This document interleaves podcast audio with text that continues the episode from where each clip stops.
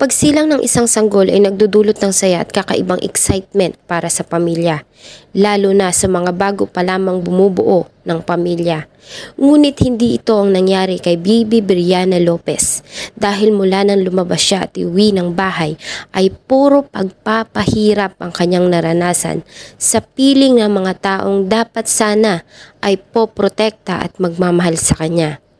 Ang kaso ni Baby Brianna Lopez ay isa sa pinakabrutal na kaso ng child abuse na naitala sa New Mexico at talaga namang pinag-usapan sa buong bansa kahit hanggang sa kasalukuyan. Habang ginagawa ko ang aking research ay maging ako, hindi ko lubos maisip na may mga taong kayang gawin ang ganong mga bagay sa isang limang buwan na sanggol.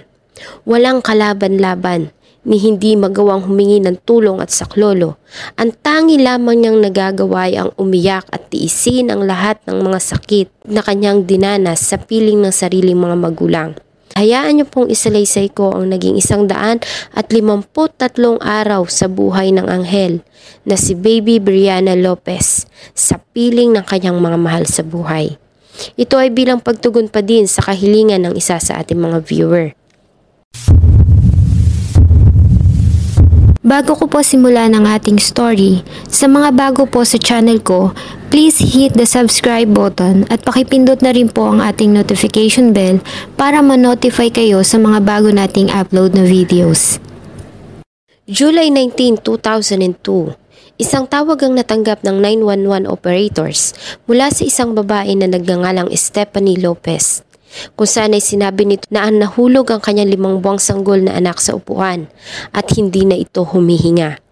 Sinubukan namang pakalmahin ng operator ang ginang at tinuruan ng mga paraan kung papaano gagawin ng CPR habang patungo na ang paramedics sa lugar.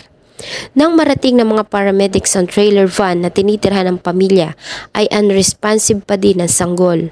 Kaya naman ay agad nila itong dinala sa pinakamalapit na hospital. Ngunit ito ay dineklara ng emergency doctors na wala ng buhay ng ganap na alas 11 Gs ng umaga. Samantala, ay agad namang inalerto ng hospital ang tanggapan ng kapulisan bilang pagsunod sa kanilang SOP dahil sa kalagayan ng pasyente.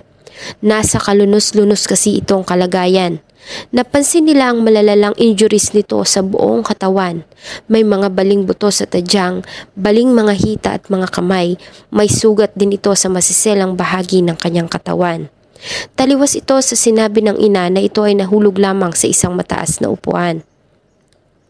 Agad namang inimbitahan ng mga pulis ang mga magulang ng bata sa kanilang tanggapan habang hinihintay ang resulta ng autopsy. Ayon sa ginawang autopsy sa katawan ni Brianna, ay napag-alaman na namatay ito sanhi ng mga injuries na kanyang natamo sa kanyang cranial cerebral na bahagi ng ulo. Nakitaan din ng limang buwang sanggol ng mga pasa at sugat sa kanyang noo at ulo. Basag din ang ilang bahagi ng kanyang bungo. Nakakita din sila ng labing limang marka ng kagat ng tao sa iba't ibang bahagi ng kanyang murang katawan. Bali ang dalawang bahagi ng kanyang tadyang na ayon sa kanila ay dalawang linggo na ang nakakalipas nang ito ay matamo ng bata. Ayon din sa kanila ay inalog ang bata ng hindi bababa sa dalawang beses dahil sa ang kanyang mga ugat sa mata ay punong-puno ng mga luma at sariwang dugo. Ang kanyang mga buto sa hita at braso ay nakalihis sanhi ng pagkakahila. Maliban dito, ang mga masiselang bahagi ng katawan ng sanggol ay nakitaan ng mga sugat at sinyales na ito ay nakaranas ng panggagahasa. Dahil sa resulta ng autopsy ay malinaw na ang pagkamatay ni Baby Brianna ay isang homicide. Kaya naman agad na kumilos ang kapulisan ng Las Cruces, New Mexico para sa investigasyon sa brutal na kamatayan ng limang buwang sanggol na si Baby Brianna Lopez. Si Brianna Maria Lopez o Baby Brianna ay pinanganak noong February 14, 2002. Ang kanyang 19 years old na ina na si Stephanie Lopez at 21 years old niyang ama na si Andy Walters kasama si Brianna ay nakatira sa isang trailer van. Kasama nilang nakatira doon ang kanyang mga tito na sila Steven, Robert at ang kanyang lola Patricia Walters. Ayon sa report, ay pinanganak si Brianna na isang malusog na bata Kahit pa nga si Stephanie malakas uminom ng alak ng kanya itong pinagbubuntis. Nang magtungo ang investigation team sa trailer home na tinitirhan ng pamilya, ay wala silang nakitang kahit na isang larawan ni Brianna. Wala din silang nakitang kahit na isang piraso ng laruan na magsasabing may bata na nakatira doon. Sa kanilang ginawang interrogation, ayon kay Stephanie at Andy Walters, noong July 18, 2002 ng gabi, matapos ang maghapong trabaho, ay umuwi ng bahay si Andy Walters, ang ama ni Brianna, at naglaro ito ng video games habang umiinom ng beer kasama ang iba pang miyembro ng pamilya. Nang ganap ng alas 12.30 ng hating gabi, ay natulog na siya at nagising na lamang ng alas 7 ng umaga kinabukasan dahil sa, gis dahil sa ginising siya ng asawang si Stephanie. Sinabi nito sa kanya na hindi na humihinga ang anak at agad silang tumawag sa emergency hotline sa 911. Ayon naman kay Stephanie, ay uminom nga siya ng beer bago siya natulog ng bandang alas 10 ng gabi at nang magising kinabukasan ay napansin niya na lamang ang anak na wala ng malay kaya naman ay agad siyang tumawag sa 911. Sa kabila ng mga binigay na kasagutan ay hindi pa rin tumigil ang mga pulis sa kanilang pagbibigay ng mga katanungan at isa-isa nilang pinakita sa mga ito ang larawan ni Brianna. Makalipas lamang ilang sandali ay umamin ng mga ito sa kanilang ginawa sa kawawang musmos. Mula ng isilang ay nakaranas ng sanggol na si Brianna ng pang-aabuso mula sa mga taong dapat ay nag-aalaga at nagmamahal sa kanya.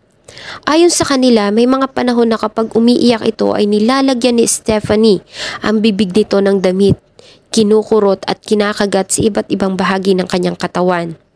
At noon ngang July 18, 2002 ng gabi, matapos na uminom ng ilang bote ng alak, ay nagtungo si Stephanie sa kanyang higaan habang pinabayaan niya ang kanyang limang buwang anak na si Brianna sa ama nito at ang kanyang kapatid na lalaki.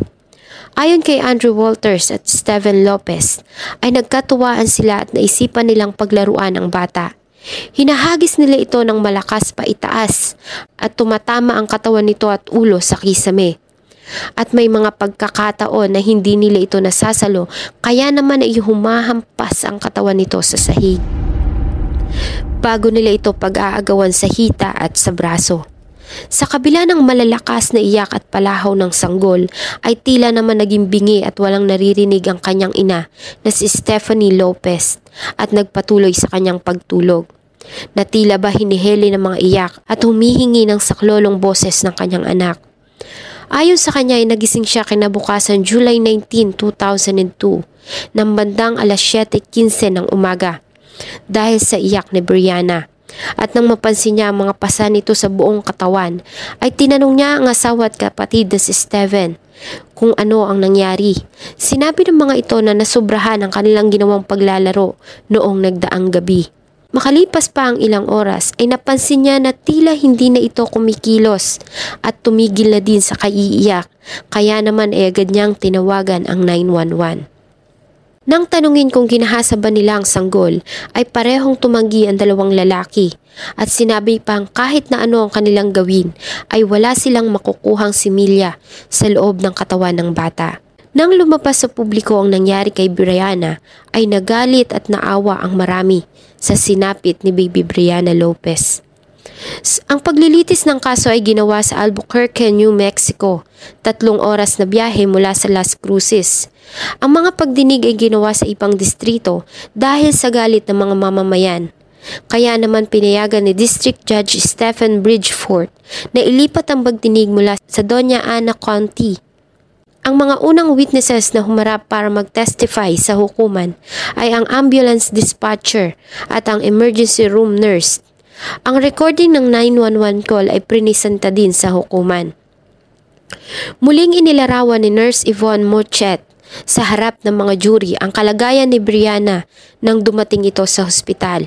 Inilahad niya din sa hukuman ang mga ginawang aksyon ni Stephanie bago ito dalhin sa police station at payagang makita ang katawan ni Brianna. Ayon sa kanya ay nagmakaawa ito na kung pwedeng hawakan ang kanyang anak na kanila namang pinayagan at niyakap nito ang walang buhay na sanggol habang paulit-ulit na sinasabi ang mga katagang I'm so sorry. Matapos noon ay nagtanong ito kung pwede ba niyang tabunan ang mga pasa nito sa katawan. Binalutan nito ang katawan ng bata ng kumot at tanging mga mata lamang ang nakalabas. Ayon naman sa forensic dentist na si Homer Campbell, ay labing limang mga bite marks ang nakita nila sa iba't ibang bahagi ng katawan ni Brianna. At ang mga ito ay nagmula sa dalawang tao. Ayon din sa isang crime lab ana- analyst na nagtestify sa hukuman na ang mga dugong nakita nila sa pangloob na kasuotan ni Andy Walters ay nagmula kay Brianna. Nagtestify din ang supervising medical investigator na si Rebecca Irvin at muli nitong pinaliwanag ang mga natamong mga injuries ni baby Brianna sa kanyang murang katawan maging sa masiselang bahagi. Matapos ang mga pagdinig ay hinatulan ng hukuman sila Stephanie, Andrew at Steven ng guilty beyond reasonable doubt. Si Andrew Walters ay nahatulan ng 57 years na pagkakakulong. Si Steven Lopez, ang tito ni Brianna, ay nahatulan ng 51 years na pagkakakulong. Ang kanyang ina naman na si Stephanie Lopez ay nahatulan ng 27 years na pagkakakulong at ang kanyang lola at isa pang tito ay nahatulan ng limang buwan na pagkakakulong dahil sa hindi na mga ito inireport ang mga nagaganap na pananakit at pang-aabuso sa sanggol. Samantala, si Brianna inilibing sa Doña Ana Cemetery. Ayon sa report, ay walang kahit na isang membro ng pamilya at mga kamag-anak ang nagtungo para kunin ang katawan ni Brianna sa morgue. Tumanggi sila na gumastos para sa burial at kabaong nito. Kaya naman ang mga galit na galit na mga mamamayan ng Las Cruces ay nagrally at sama-sama nilang sinundo ang katawan ni, Bria, ni baby Brianna sa morgue. Binigyan ng magandang funeral, kabaong at maayos na burial. Inalaya ng mga pagkain, bulaklak, damit at mga laruan na ipinagkait sa kanya ng kanyang mga magulang at pamilya nang siya ay nabubuhay pa. Ngunit sa kabila nito ay hindi natuwa ang pamilya at mga kaanak ni Brianna.